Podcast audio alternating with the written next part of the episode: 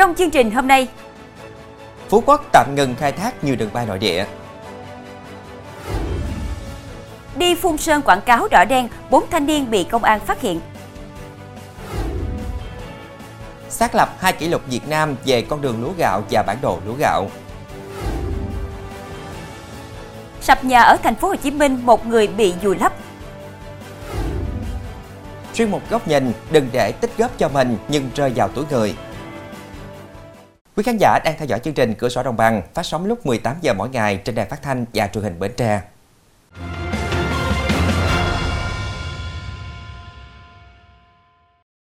Thưa quý vị, Giám đốc Cảng Hàng không Quốc tế Phú Quốc cho biết các tuyến nội địa Đà Nẵng, Cần Thơ, Nha Trang đến Phú Quốc đã dừng nhiều tháng nay. Hiện chỉ còn các đường bay từ Hà Nội, Thành phố Hồ Chí Minh, Hải Phòng, trung bình khoảng 3.000 khách mỗi ngày. Theo các doanh nghiệp kinh doanh khách sạn, nhà hàng tại Phú Quốc, lượng khách nội địa đến địa phương giảm do giá vé máy bay tăng cao. Nhiều cơ sở lưu trú còn trống 50% phòng cho các dịp lễ Tết sắp tới.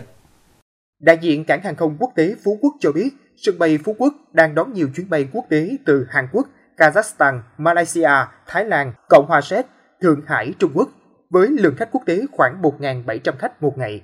Hiện trong nước chỉ còn 3 địa phương là Hà Nội, Thành phố Hồ Chí Minh và Hải Phòng có các chuyến bay đến Phú Quốc và ngược lại. Nhiều doanh nghiệp hoạt động trong lĩnh vực kinh doanh khách sạn, nhà hàng tại Phú Quốc cho rằng lượng khách nội địa đến đây giảm, đa phần do giá vé máy bay tăng cao so với thời gian trước. Cụ thể, giá vé máy bay khứ hồi trong dịp Tết Dương lịch chặng Hà Nội Phú Quốc dao động từ 7 đến 8,5 triệu đồng, Thành phố Hồ Chí Minh Phú Quốc từ 3,5 đến 4 triệu đồng.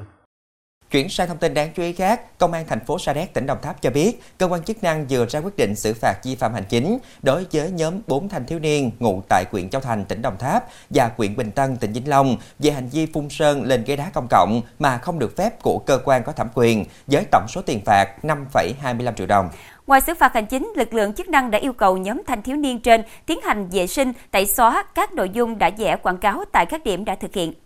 Trước đó, tại khu đất trống thuộc khu dân cư B, khóm Hòa An, phường 2, thành phố Sa Đéc, Tổ tuần tra công an thành phố phối hợp công an phường 2 tuần tra đảm bảo tình hình an ninh trật tự tại địa phương, đã phát hiện 4 thanh niên này dùng chai sơn xịt vẽ lên ghế đá với nội dung quảng cáo cho một trang web chuyên cá cược ăn thua bằng tiền, nên tiến hành mời các đối tượng về trụ sở công an làm việc. Qua làm việc, các đối tượng cho biết để kiếm tiền tiêu xài cá nhân, đã lên mạng Internet tìm kiếm việc làm, phát hiện có địa chỉ trang web giới thiệu công việc đơn giản. Chỉ cần thực hiện nhiệm vụ vẽ quảng cáo tên trang web lên các ghế đá với tiền công 15.000 đồng một ghế đá.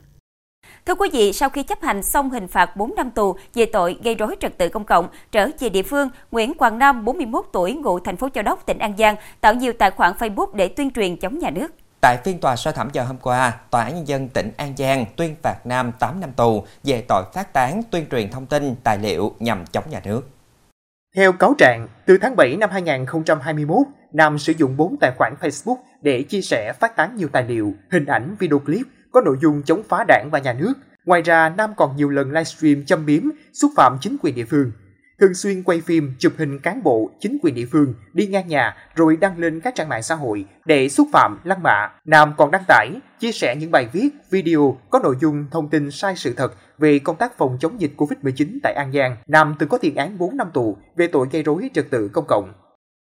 Cũng một thông tin pháp luật đáng chú ý, kết thúc phiên xét xử sơ thẩm, Tòa Nhân dân tỉnh Kiên Giang tuyên phạt bị cáo Nguyễn Văn Khải 8 năm tù, hai bị cáo Phạm Thành Lập và Đinh Văn Thật, mỗi bị cáo 7 năm tù, cùng về tội buôn lậu. Ngoài ra, hội đồng xét xử còn tuyên tịch thu sung công quỹ hơn 46.000 lít dầu và số tiền thu lợi bất chính gần 30 triệu đồng. Riêng chiếc tàu chở dầu lậu, tòa cấp sơ thẩm tuyên giao cho Cục thi hành án dân sự tỉnh Kiên Giang bán đấu giá rồi thu 20% giá trị để nộp công quỹ.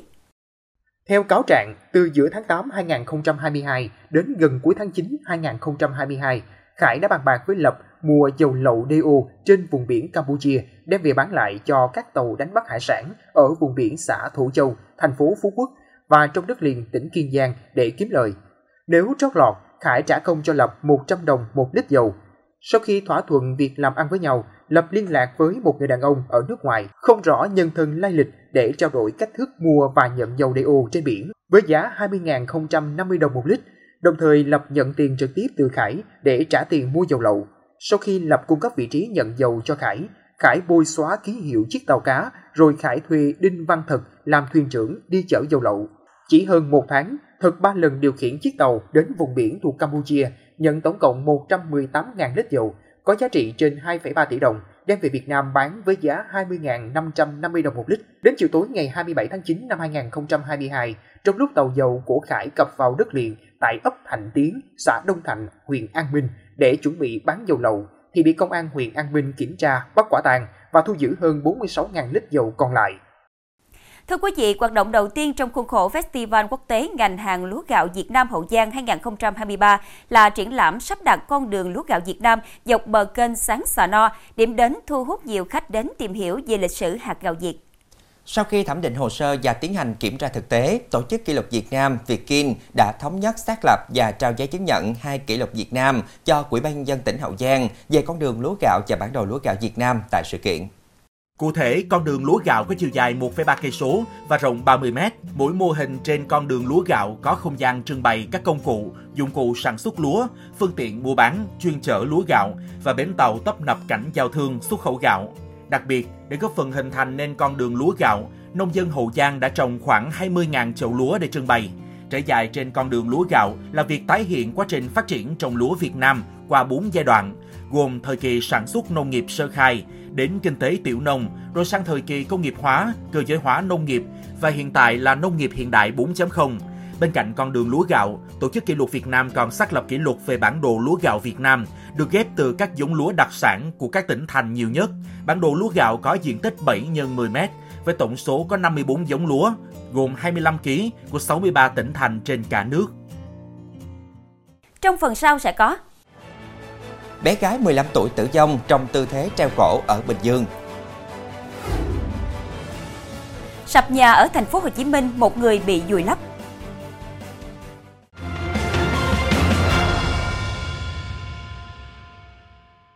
Thưa quý vị, người thân đi làm về thì phát hiện bé gái 15 tuổi đã tử vong trong tư thế treo cổ trong phòng trọ ở Bình Dương. Qua kiểm tra tin nhắn điện thoại cũng như lời khai từ gia đình, nguyên nhân có thể do em này buồn chuyện tình cảm, hiện vụ việc đang được làm rõ. Nạn nhân được xác định là em tên gọi tắt, sinh năm 2008, quê An Giang. Thông tin ban đầu đêm qua, anh trai của T đi làm về nhưng không thấy em gái đâu nên chạy lên gác để kiểm tra thì phát hiện nạn nhân đã tử vong trong tư thế treo cổ. Hay tin con gái treo cổ, người cha từ công ty chạy về phòng trọ gào khóc, ngất xỉu. Nhận tin báo, công an thành phố Thuận An có mặt khám nghiệm hiện trường, lấy lời khai những người có liên quan. Theo người nhà nạn nhân, trước đó T đang học lớp 9 ở dưới quê Tuy nhiên sợ T không có ai quản lý nên gia đình đưa cháu lên Bình Dương để chăm sóc và để T đưa đón em đi học. Tuy nhiên khi lên được khoảng 10 ngày, T bỏ về quê, sau đó người thân tiếp tục đón cháu trở lại Bình Dương. Được 2 ngày thì xảy ra sự việc đau lòng trên. Thưa quý vị, nhóm thợ đang làm việc tại công trình xây dựng nhà dân ở thành phố Thủ Đức, thành phố Hồ Chí Minh thì bất ngờ phần tường và sàn nhà sập xuống, vùi lấp một người tử vong. Đến trưa nay, lực lượng chức năng đã đưa thi thể nạn nhân ra ngoài. Được biết căn nhà nằm cạnh rạch nước, nền đất yếu. Do bị lún nghiêng nên chủ nhà thuê người đến gia cố lại. Trong lúc đang thi công thì xảy ra sự cố.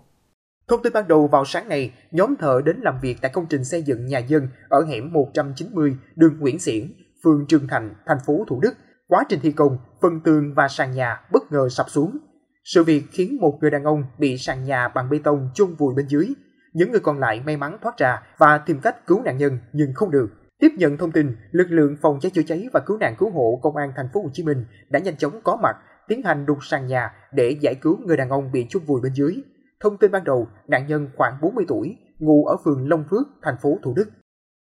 Liên quan vụ cô gái lái ô tô BMW tốc độ 140 km/h ở thành phố Thủ Đức, thành phố Hồ Chí Minh, công an phường An Lợi Đông cùng đội cảnh sát giao thông trật tự công an thành phố Thủ Đức đã mời người này lên làm việc. Bước đầu, cô gái cho biết từng là nhân viên kinh doanh của hãng xe, hành vi chạy đến tốc độ 140 km/h là để thử xe.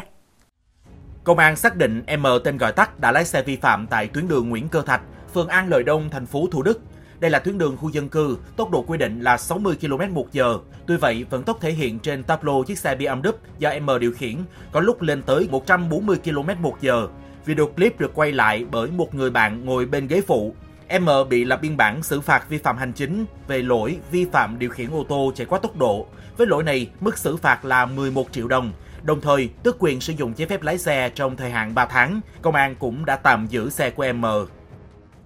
Thưa quý vị, Ủy ban nhân dân tỉnh Lào Cai đã quyết định xử phạt công ty cổ phần đồng Tả Phời 650 triệu đồng sau sự cố bùng thải làm ảnh hưởng hơn 100 hộ dân.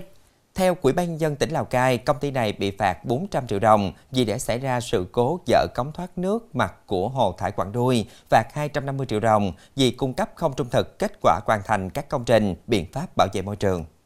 Trước đó, khoảng 8 giờ 30 phút ngày 8 tháng 8 năm 2023 đã xảy ra sự cố vỡ cống thoát nước mặt hồ thải quặng Đuôi, nhà máy tuyển đồng tả phời, dẫn đến nước và bùn trong hồ thải quặng Đuôi chảy ra ngoài phạm vi dự án theo tuyến cống thoát nước, làm ảnh hưởng tới các hộ dân, công trình xây dựng và môi trường phía hạ lưu đập. Theo kết quả tiến hành xác minh đối chiếu, trong 117 hộ dân bị thiệt hại, có 45 hộ thiệt hại về lúa, 39 hộ thiệt hại về tài sản, vật nuôi, 22 hộ vừa thiệt hại về lúa và tài sản, 11 hộ đồng ý di chuyển đến khu tái định cư và có thiệt hại về tài sản. Ước tính thiệt hại của sự cố là 5 tỷ 470 triệu đồng, trong đó tài sản vật nuôi bị trôi, máy móc bị hư hỏng gần 5 tỷ 200 triệu đồng và lúa bị ảnh hưởng là 271 triệu đồng. Tổ công tác của tỉnh Lào Cai xác định nguyên nhân sự cố do mưa với lưu lượng lớn kéo dài làm biến đổi trạng thái cơ lý bùn đất trong lòng hồ, gây phát sinh bất lợi trong kết cấu, làm cho khớp nối giữa các đoạn cống ngày càng mở rộng tách rời theo thời gian. Thưa quý vị, hai ông Nguyễn Chiến Thắng và Lê Đức Vinh đều là cựu chủ tịch Ủy ban nhân dân tỉnh Khánh Hòa, tiếp tục bị Tòa án nhân dân tỉnh Khánh Hòa đưa ra xét xử trong vụ sai phạm liên quan đến giao đất vàng tại dự án Nha Trang Golden Gate số 28E Trần Phú, thành phố Nha Trang. Hai cựu chủ tịch tỉnh Khánh Hòa cùng hai bị can khác bị cáo buộc sai phạm khi giao đất vàng làm dự án gây thất thoát tài sản nhà nước gần 138 tỷ đồng. Theo cáo trạng, khu đất 28E nằm trên mặt tiền trên trục đường biển Trần Phú, phường Vĩnh Nguyên, thành phố Nha Trang, có diện tích hơn 20.100 m2, gồm hai thửa liền kề, vốn do công ty cổ phần Điện lực Khánh Hòa và Trung tâm điều dưỡng thuộc Tổng công ty Điện lực miền Trung quản lý sử dụng. Khu đất này sau đó được Ủy ban Nhân dân tỉnh Khánh Hòa giao cho công ty trách nhiệm hữu hạn Đỉnh Vàng Nha Trang để thực hiện dự án Nha Trang Golden Gate là dự án condotel 5 sao chung cư quy mô 4 tòa tháp cao 40 tầng với hơn 2.000 căn hộ khách sạn cao cấp, căn hộ chung cư, tổng vốn đầu tư 1.250 tỷ đồng. Trong quá trình thực hiện thủ tục đầu tư dự án, từ năm 2013 đến năm 2015, các cựu quan chức tỉnh Khánh Hòa nói trên đã vi phạm pháp luật trong quản lý nhà nước, trong đó không thực hiện đấu giá quyền sử dụng đất hoặc đấu thầu dự án, dẫn tới gây thiệt hại cho ngân sách nhà nước gần 138 tỷ đồng. Thưa quý vị, hơn 1.000 vận động viên đã cùng tham gia giải chạy Hương xưa làng cổ, bước chân hạnh phúc cùng khám phá làng cổ Phước Tích, huyện Phong Điền, tỉnh Thừa Thiên Huế. Đây là lần thứ hai giải chạy này được tổ chức, qua đó quảng bá hình ảnh làng cổ cũng như thúc đẩy loại hình du lịch thể thao phát triển. Giải lần này có 3 nội dung chạy dành cho cả nam và nữ, gồm các cự ly 21 km, 10 km và 5 km.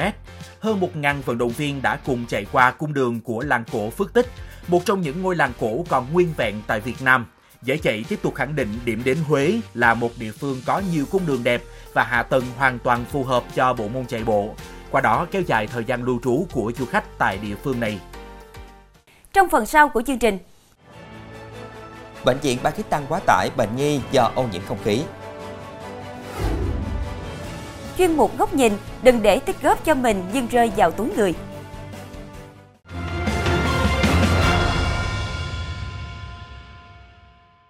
Tin thế giới, trong những tuần qua, tình trạng ô nhiễm không khí tại Pakistan lại trở nên tồi tệ hơn, dường như cả ngày đường phố bị bao trùm trong màn khói bụi mờ mịt.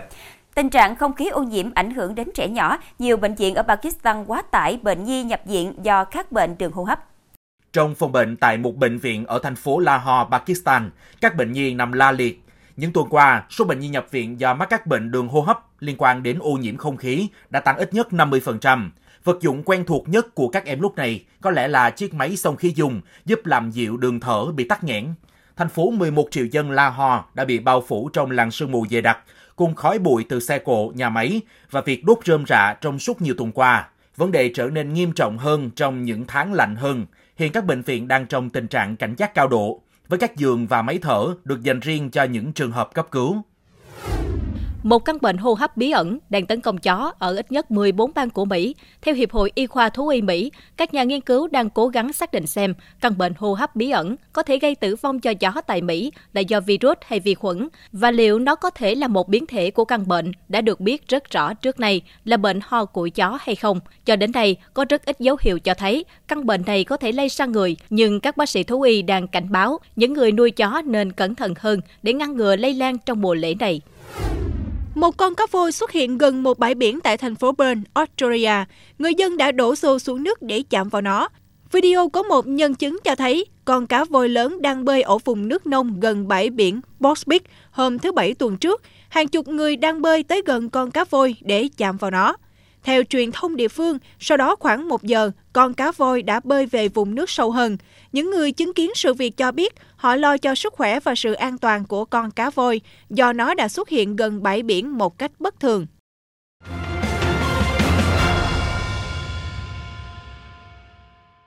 Thưa quý vị, chơi hụi là một hình thức tích góp tiền khá phổ biến tại nhiều tỉnh thành Tây Nam Bộ, dựa trên thỏa thuận giữa chủ hội và các hội viên về mức tiền đóng, thời gian khui và lợi nhuận cao qua các chu kỳ hốt hội Tuy nhiên, thời gian gần đây, một số đối tượng đã lợi dụng sự nhẹ dạ cả tin của người dân để tổ chức các dây hụi lợi nhuận cao nhằm chiếm đoạt tài sản, khiến không ít hội viên lâm vào tình cảnh tích góp cho mình nhưng rơi vào túi người.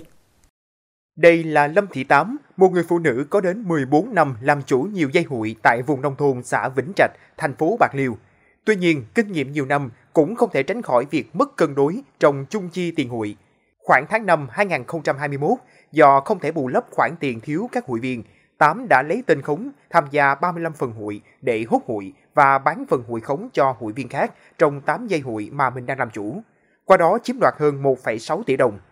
Với những chứng cứ thu thập được, ngày 11 tháng 9 năm 2023, cơ quan cảnh sát điều tra công an tỉnh Bạc Liêu đã khởi tố vụ án, khởi tố bị can và bắt tạm giam đối với Lâm Thị Tám để điều tra, xử lý về hành vi lừa đảo chiếm đoạt tài sản. Còn đối với cô gái này, vốn là một chủ hụi bị các hụi viên giật tiền, lại trở thành một kẻ lừa đảo đầy tinh vi. Đầu năm 2021, Lê Thị Ngân đứng ra tổ chức nhiều dây hụi, thu hút đông đảo bà con trên địa bàn xã Long Điền Đông, huyện Đông Hải, tỉnh Bạc Liêu tham gia. Tuy nhiên, khi bị hụi viên giật tiền hụi, dẫn đến mất cân đối về tài chính, Ngân đã lập ra nhiều dây hụi khống nhằm chiếm đoạt số tiền trên 1 tỷ đồng của hụi viên. Với những hành vi mình đã thực hiện, tin chắc rằng Lê Thị Ngân cũng không quá bất ngờ khi bị cơ quan điều tra khởi tố bị can và bắt tạm giam vào ngày 23 tháng 11, 2023. Chị nghĩ mình thời điểm đó mình bằng được mình dạo trước mắt như người ta giật nhiều quá rồi mình muốn giữ uy tín cho mình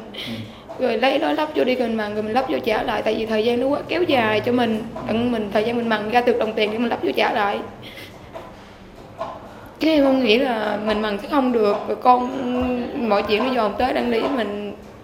Phải tới chính do pháp luật như vậy với à, việc mà lợi dụng người dân tin tưởng hoàn toàn vào chủ hội không mà tìm hiểu những người tham gia à, hội cùng một dây hội với mình là ai cũng như không tham gia bảo hội và không tha, khi mua hội cũng không tham à, tìm hiểu cái người mà bán hội cho mình là ai. Từ đó thì chủ hội mới lợi dụng và thực hiện các cái à, hành vi như lập hụi ma hụi khống mạo danh hụi viên để hốt và nhất là bán à, hụi khống để chiếm đoạt số tiền hiện nay lên đến hàng chục tỷ đồng. Những kẻ lừa đảo chắc chắn sẽ phải chịu sự chế tài nghiêm minh của luật pháp, song đây cũng là lời cảnh tỉnh cho tất cả người dân, bởi thực tế cho thấy rủi ro từ việc chơi hụi là rất cao. Mặt khác, thủ đoạn của các đối tượng ngày càng tinh vi, xảo huyệt, trong khi một bộ phận người dân, nhất là ở vùng nông thôn, còn thiếu cập nhật kiến thức về pháp luật, dẫn đến cả tin, mất cảnh giác, dễ rơi vào cạm bẫy lợi nhuận cao. Từ đầu năm 2023 đến nay, Công an tỉnh Bạc Liêu đã tiếp nhận điều tra xử lý 12 vụ lừa đảo chiếm đoạt tài sản bằng hình thức chơi hụi, ước tính thiệt hại tài sản của người dân lên đến hơn 80 tỷ đồng. Chúng tôi khuyến khích hội viên khi tham gia hội thứ nhất phải tìm hội hiểu rõ hội uh, à, chủ hội là ai, có đảm bảo về độ uy tín hay không, những người tham gia hội cùng với mình là ai và phải tạo ra các cái nhóm liên lạc nhất là sử dụng mạng xã hội để mà tạo nhóm à, liên kết các cái à, hội viên với nhau để tìm hiểu thông tin về tình hình khui hội, tình hình bán hội và tình hình diễn biến của dây hội. Từ đó có biện pháp kịp thời ngăn chặn chủ hội thực hiện các hành vi gian dối. Đồng thời thì nếu phát hiện chủ hội tổ chức từ hai dây hội trở lên, mỗi dây hội có từ 100 triệu đồng trở lên tại một kỳ khui thì thông báo ngay đến cho chính quyền địa phương ở đây cụ thể là ủy ban nhân dân cấp xã nơi chủ hội cư trú để chính quyền thiết lập các à, à, việc quản lý đối với chủ hội phòng tránh chủ hội à, mà bỏ À, thực hiện các hành vi vi phạm pháp luật như lừa đảo cho vay lãi nặng à, trong quá trình tổ chức hội. Thiết nghĩ ngoài sự vào cuộc của cơ quan chức năng, hơn ai hết, mỗi người dân cần trang bị kiến thức pháp luật và nên tỉnh táo, cảnh giác khi tham gia chơi hụi, tránh rơi vào tình cảnh tích cóp cho mình nhưng rơi vào túi người. Thông tin vừa rồi cũng đã khép lại chương trình hôm nay. Hẹn gặp lại quý khán giả vào lúc 18 giờ ngày mai trên đài phát thanh và truyền hình Bến Tre. Quỳnh Như Hải Đăng xin kính chào tạm biệt và kính chúc quý khán giả có một buổi tối với thật nhiều điều tốt lành.